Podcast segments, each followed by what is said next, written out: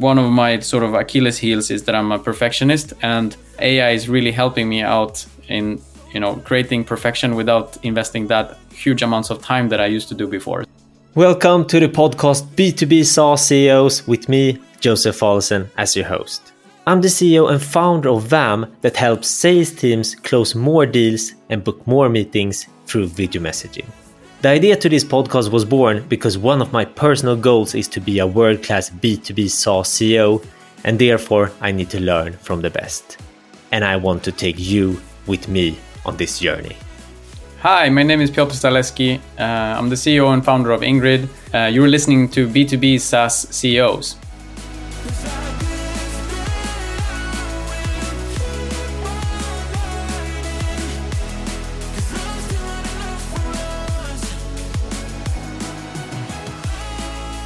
Hi and welcome, Piotr.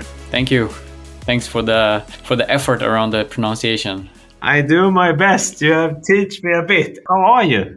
I'm good. I'm uh, better. We had our trouble scheduling this call because I had a bit of a sinus infection uh, the other week, but I'm back on track, so all good. And it's Friday now. Yeah, it's Friday. I deserve this Friday, honestly. And let's jump straight into it then. First thing first, always. What does your company, Ingrid, do? Please do the elevator pitch. Yeah, uh, Ingrid is a delivery experience platform. And why that is actually important is because we're in a bit of a paradigm shift right now where we're going from a pretty big macro trend called e-com or online retail into a macro trend we call delivery first retail.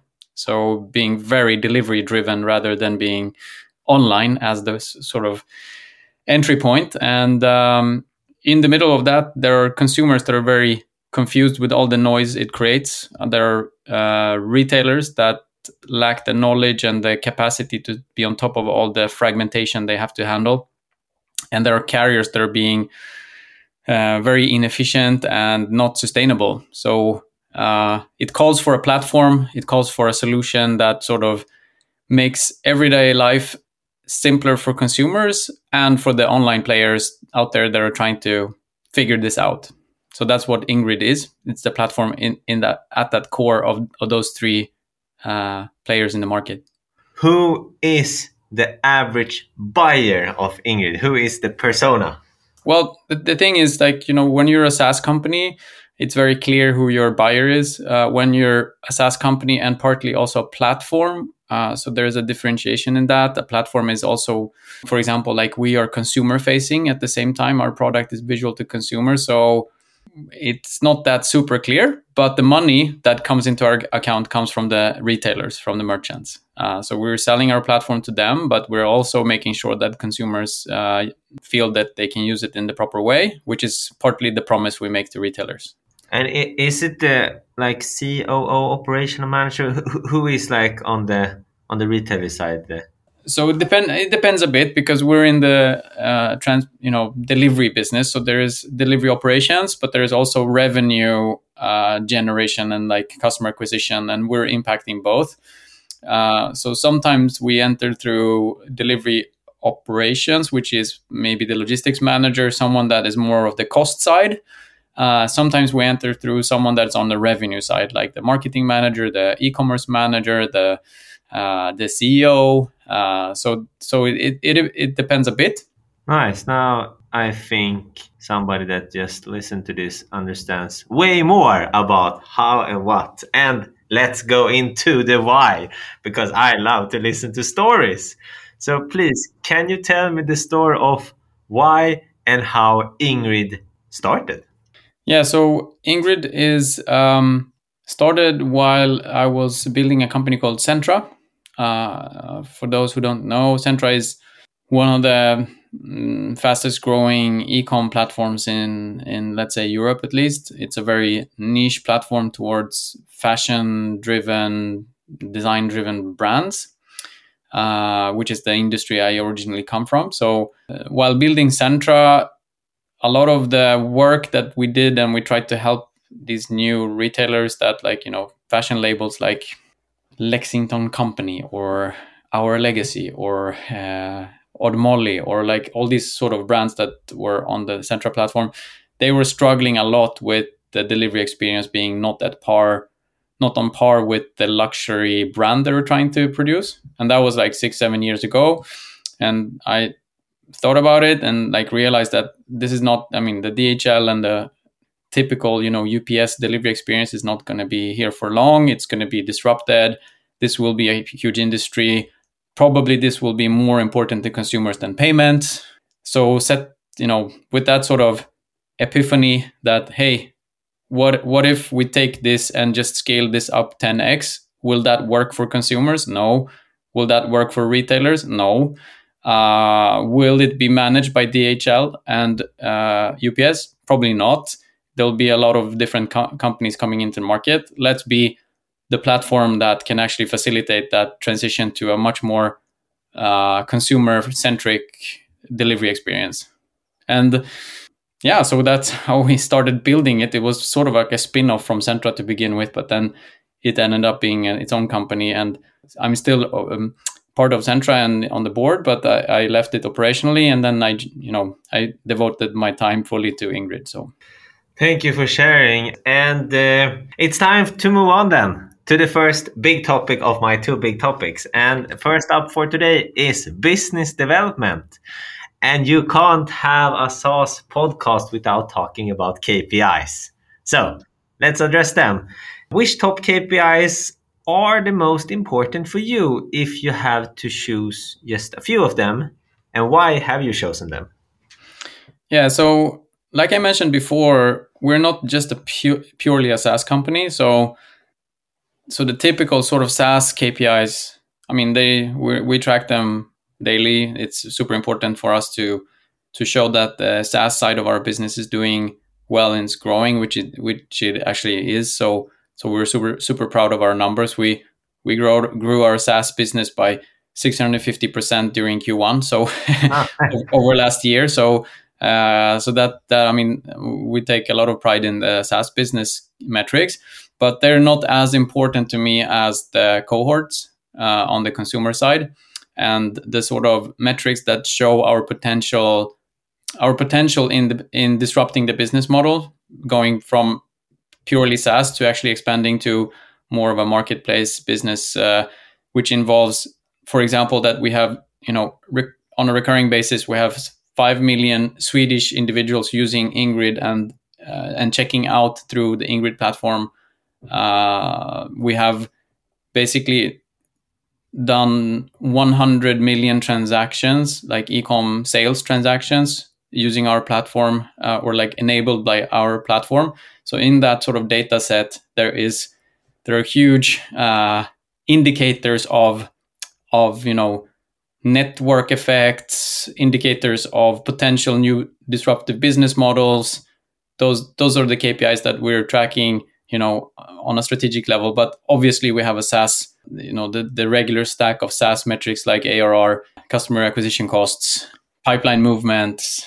But your North Star metric is then a specific one within the cohorts of end users. Yeah, so the Nor- the North Star metric that really really drives our business is the number of joyful delivery experiences conducted on top of our platform. So, you know, people being happy about being able to get deliveries that simplify their life instead of making their life complicated with you know the all the noise you get in your inbox or the numerous text messages and the confusion and the different patterns you have to you know understand for all the carrier companies like defragmenting that and making it very useful for consumers that at the end you know of the day make them happy. We want those transactions to be as many as possible and then the rest will be the rest will sort of follow that. So yeah. so that is the number one metric the number of transactions and how good they are basically. Nice. And then you had some other classics. Yeah so the classics are there because it's like i mean we have all of that impacts you know our ability to make money so um, and currently our business model our you know single and only business model for the moment is saas which is we're charging the retailer money for our platform and with the increase of the value of the platform we can increase the the price yeah but eventually we will introduce new business models. Let's jump into go-to-market strategies. I want to hear your best practices around that for a company that's been a startup but now moving towards a scale up. What's your best input here? First of all, like uh, looking at like the sales motion.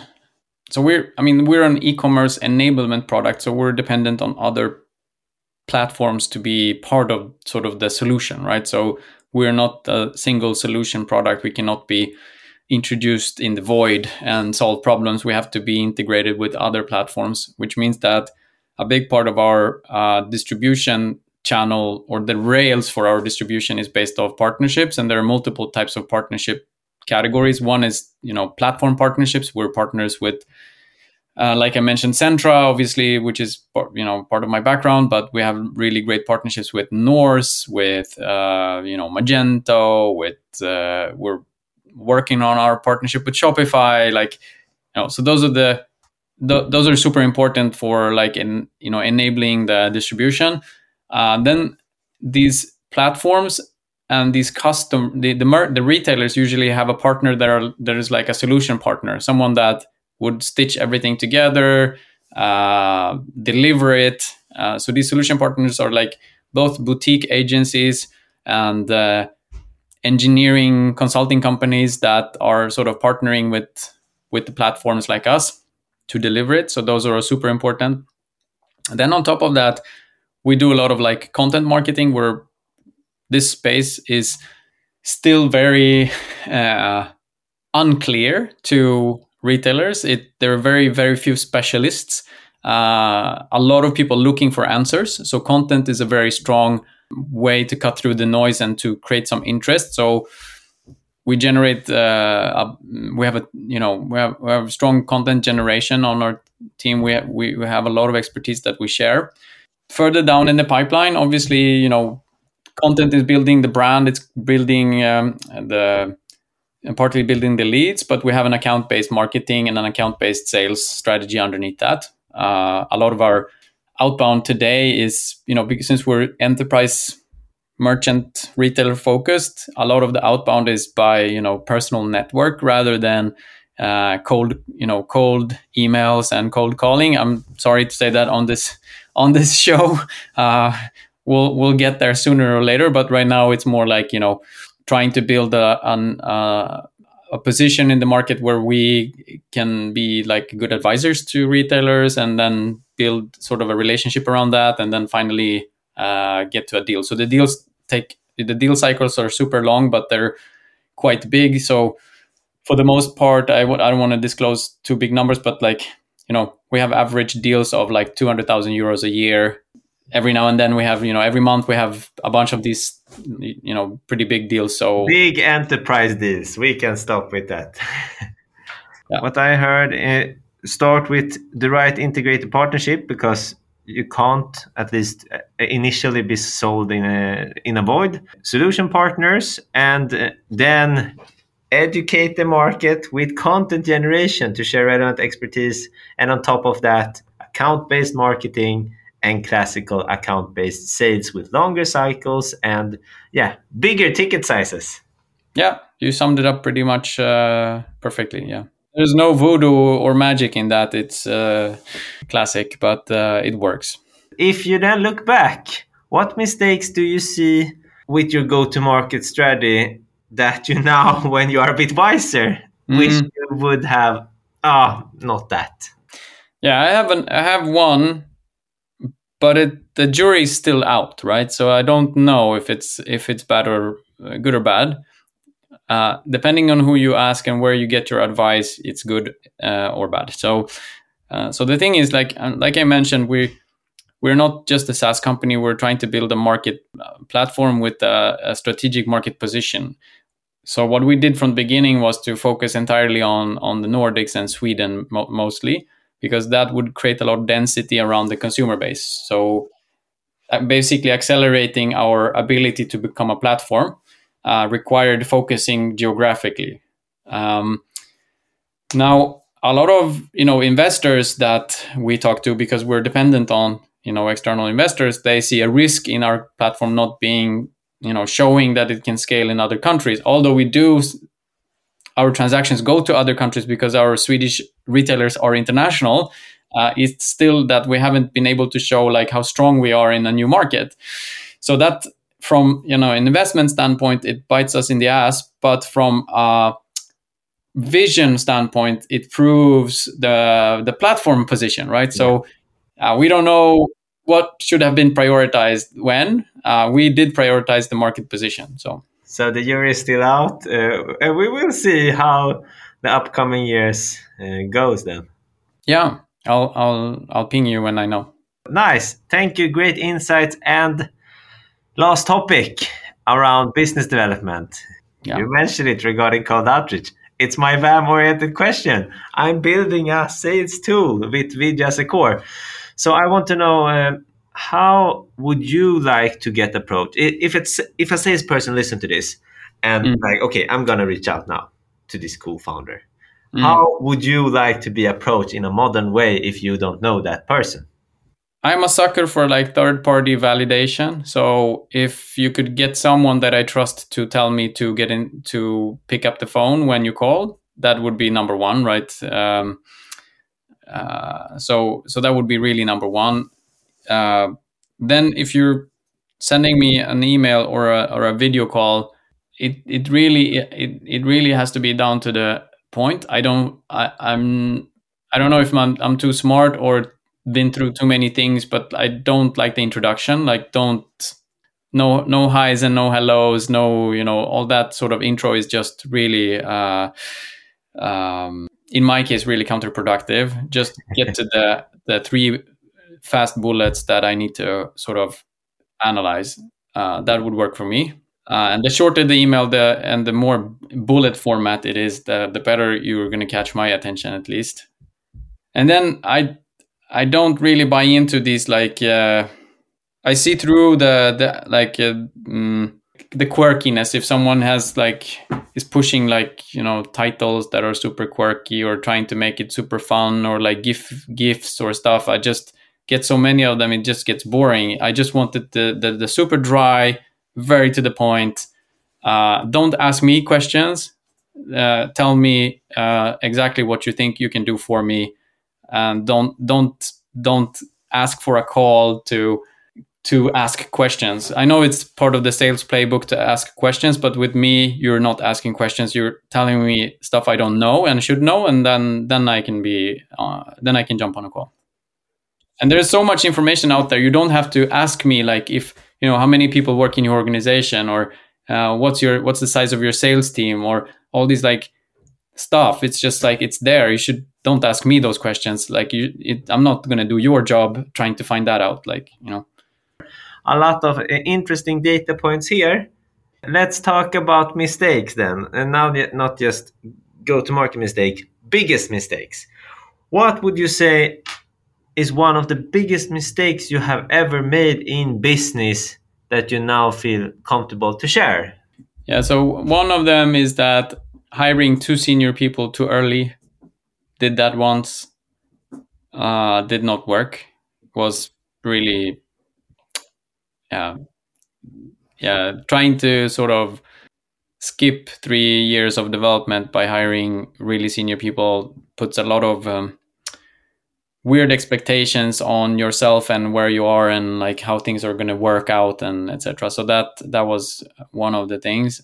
And then the other thing is the flip side of that same coin is that hiring too junior too late. Um, so again you know coming to a point where a company is like you know 50 60 people you need you need to you need to you, you have a deficit in in the number of people that have been managers before if you're all all of you all of you that started were just you know junior when you came in and you're trying to build some sort of culture and organizational structure of people that may, might not have done that before uh, it just gets a bit of a mishmash. Uh, so you need to know when to hire senior people that would sort of help you tidy it up and you know organize it and build processes and stuff. So so I did that. I mean, I've, I've both done it too early and too late. in different uh, companies? Uh, no, I think I've done it all the way through in all companies, but keep repeating the same uh, problem. And now it's time for a topic of your choice. And the only thing here, the only like walls in this. Don't t- talk about AI. you can talk about AI, but you need to be nerdy and passionate about this. I've, I've, I'm a very avid user of certain AI platforms that are you know out there now. So you probably know uh, all of them by name.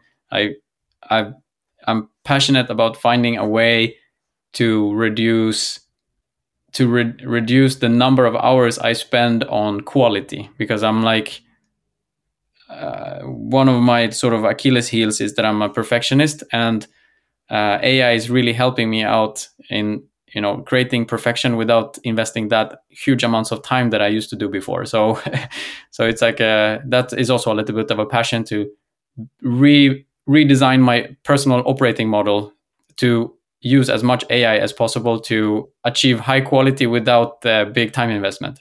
And you are happy with the results, and uh, from your perspective, it's it's high quality. At least, okay, from from what from you have to know how to use it to get quality. So that's like that's one part of it. But I like the way it structures information. It really fits my type of thinking. So we're like, you know, ChatGPT uh, uh, four and I are a bit of buddies because we like bullet lists. We we like to you know contextualize and then fill up with the bullets. You know, numbered. Uh, come to a conclusion. Like we think alike uh, in in a lot of aspects. So I'm like I'm feeling at home in in that type of information structure, and I feel that that's high quality. Most of the most of the time, it's really high quality. I mean, ChatGPT four is like uh, I I I get so uh, I get like this freaking you know uh, vertigo feeling every day about like how smart that thing is. Thank you for sharing about your topic, and it's time for an external question from a listener. Mm. because I don't just want to be me shooting questions, I want to highlight and lift up other people from our SaaS community. And it's time for Charlotte at WeTal. And this is her question. Hi, Piotr. This is Charlotte from WeTal. My question is this What does your process look like to develop a B2B SaaS platform idea that no one has done before? And how do you ensure that your competitors can't copy it and do it better? Yeah, my my approach to that is that I've always taken on taken on huge hairy problems uh, that nobody wants to do. So uh, to begin with, um, no, but I mean, if the product, if if you're building for a very very complex industry, like for example the the delivery space where there's like 400 different carrier companies that you have to integrate, uh, there are archaic technologies under the hood that you have to just accept that they're going to be you know part of your platform um, and where they're you know probably the incumbents are 20 30 year old companies uh, or even older uh, it's kind of easy to to leapfrog um, and then in such a space where it's high complexity there are so many ways to solve the problem. So it's not necessarily just one way which will be copied. It could be you know millions of ways. So uh, maybe i'm like uh, i'm too cocky now but I, I, if if i would if i would be a competitor i would just not copy ingrid. I would like rethink it a little bit more. Like there's you know there's so much to improve that we don't you don't ha- even have to copy each other. But we've been copied so and and that did not impact us that much. So because it's like you can copy maybe you know you can copy the UI, you can copy some of the interaction, like what the consumer sees, but then it's a, like there's there's like a pyramid of shit underneath that you just have to also do, and it it will slow you down as everyone else. So yeah, I don't uh, as long as as long as we have like a nimble, fast product development and we're not grinding to the stop, then I'm not afraid that you know we will be copied. You know it's it's mostly up to us, you know, like how fast we can go with product development. That that's the only thing. So, thanks for the input, and Charlotte, thank you for the question. and it's time for leadership. First thing here is always this straight shooting one. It's hard for you to answer, but yeah, it's icebreaker. Are you a good leader? Um, some people say that I am. Some people say that I'm not. I know one thing. I'm pretty good at being the preacher. So when I get the mic and I get to speak, I'm pretty good at that. I can I can preach to a team and people get hyped up and maybe I do that in fr- not frequently enough, which would be a, make me a much better leader. Eh, I'm a good you know storyteller and I get I'm good at trailblazing. So if you know if nobody is if everyone is afraid of doing something, I'm usually the one that could go in and just start doing it and then people will follow. So so pretty good at getting stuff off the ground. Um, and I think I give people freedom to to do their thing, but I'm I suck at follow up. so I'm like I'm not the manager that would be like, yeah, so what we agreed last week, how's that going? You know, uh, can you update me or you know, I, I, yeah, that that is that is sort of like not where that's not my type of leadership. But I'm also I heard from my colleagues that I'm like more of a servant leader, so usually if something is not done i'll do it myself. I'm not you know asking people to do it. So uh, and i'm always like trying to make uh, to keep people happy rather than uh, than uh, challenging them to do a better job. So i don't know if that's a good leader. I mean it depends on who you are right in that mix. Exactly and i, I just asked this to get the talk going because i have a follow-up question here and uh, and this is superpowers so if we dive a bit deeper in what you see as your superpowers, what is top two to three superpowers? Uh, I think I have one uh, one superpower that is now being uh, a bit outcompeted by by uh, ChatGPT, but uh, the ability to sort of connect the dots across a lot of different areas into um, into one compelling story, like for example, like you know, when we started Ingrid, we we early on and and I was early on talking about the delivery first era before you know everyone was ordering food uh, all the time online. Like that was way way before that actually that sort of type of delivery you know chaos that we have now was existing. There were no Budbees and Instaboxes when I started talking about delivery first retail and then sort of getting it connected to technology and then maybe looking a bit at Klarna and seeing, oh, there's a checkout strategy where you sort of build a component that you just insert into the retailer's website that just takes care of everything, then taking a bit of that and taking a bit of that and out, you know, out comes Ingrid and then I can actually explain to people like why this is going to be important. So that is my uh, superpower. And the other one, um, the other one is that is both a superpower and an Achilles heel. It's that I'm a perfectionist, so uh, I get slowed down by being a perfectionist, but I also have really, really high standards, which is why, for example, Ingrid has a great brand comparing to competitors in the space. uh, we didn't settle for less. Like we always kept like, no, it has to be better, it has to be better, it has to be. This is not good enough. Like and i'm sort of the person that can have like a meeting with a merchant that is like super small maybe like a one man store but i can work the whole night just to perfect the deck. So stupid but maybe not uh, but but maybe sometimes it has brought a lot of value so. Can you share an odd thing you are doing or a leader above you in the past have done that seemed quite strange or very strange but now when you look back at it, it actually had a great amount of impact. Something odd here. Yeah, like you've probably seen in this call, I'm very open and very transparent about my shortcomings, right? um, and I, it's a thing I do, and it's just what is very comfortable for me to do, and makes the energy in meetings with people usually much better is that I just really upfront, super upfront with um, what I'm good at, what I'm not good at.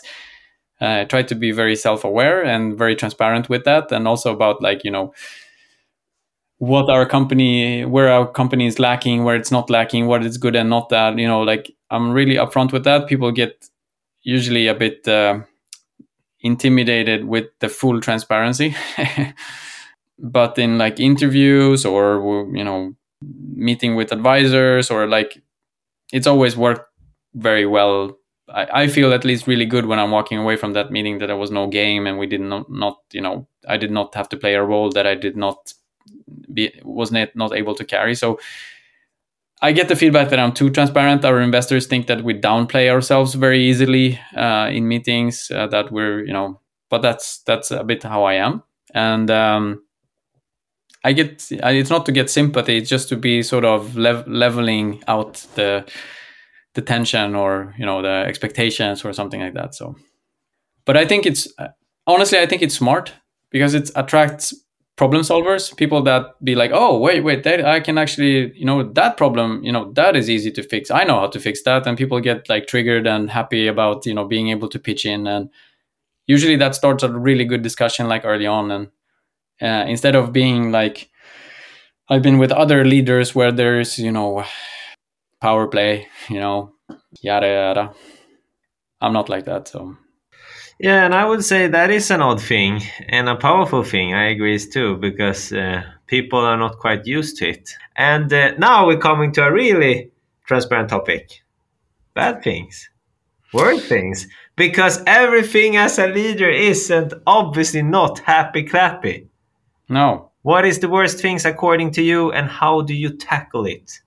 The worst thing about being a leader, uh, at least if you're uh, an entrepreneur and a founder is that in every situation whether you're like you know putting in the dishwasher or you're even talking to your kids or you're putting in laundry in the laundromat or what not you know? You you think about the problems you have.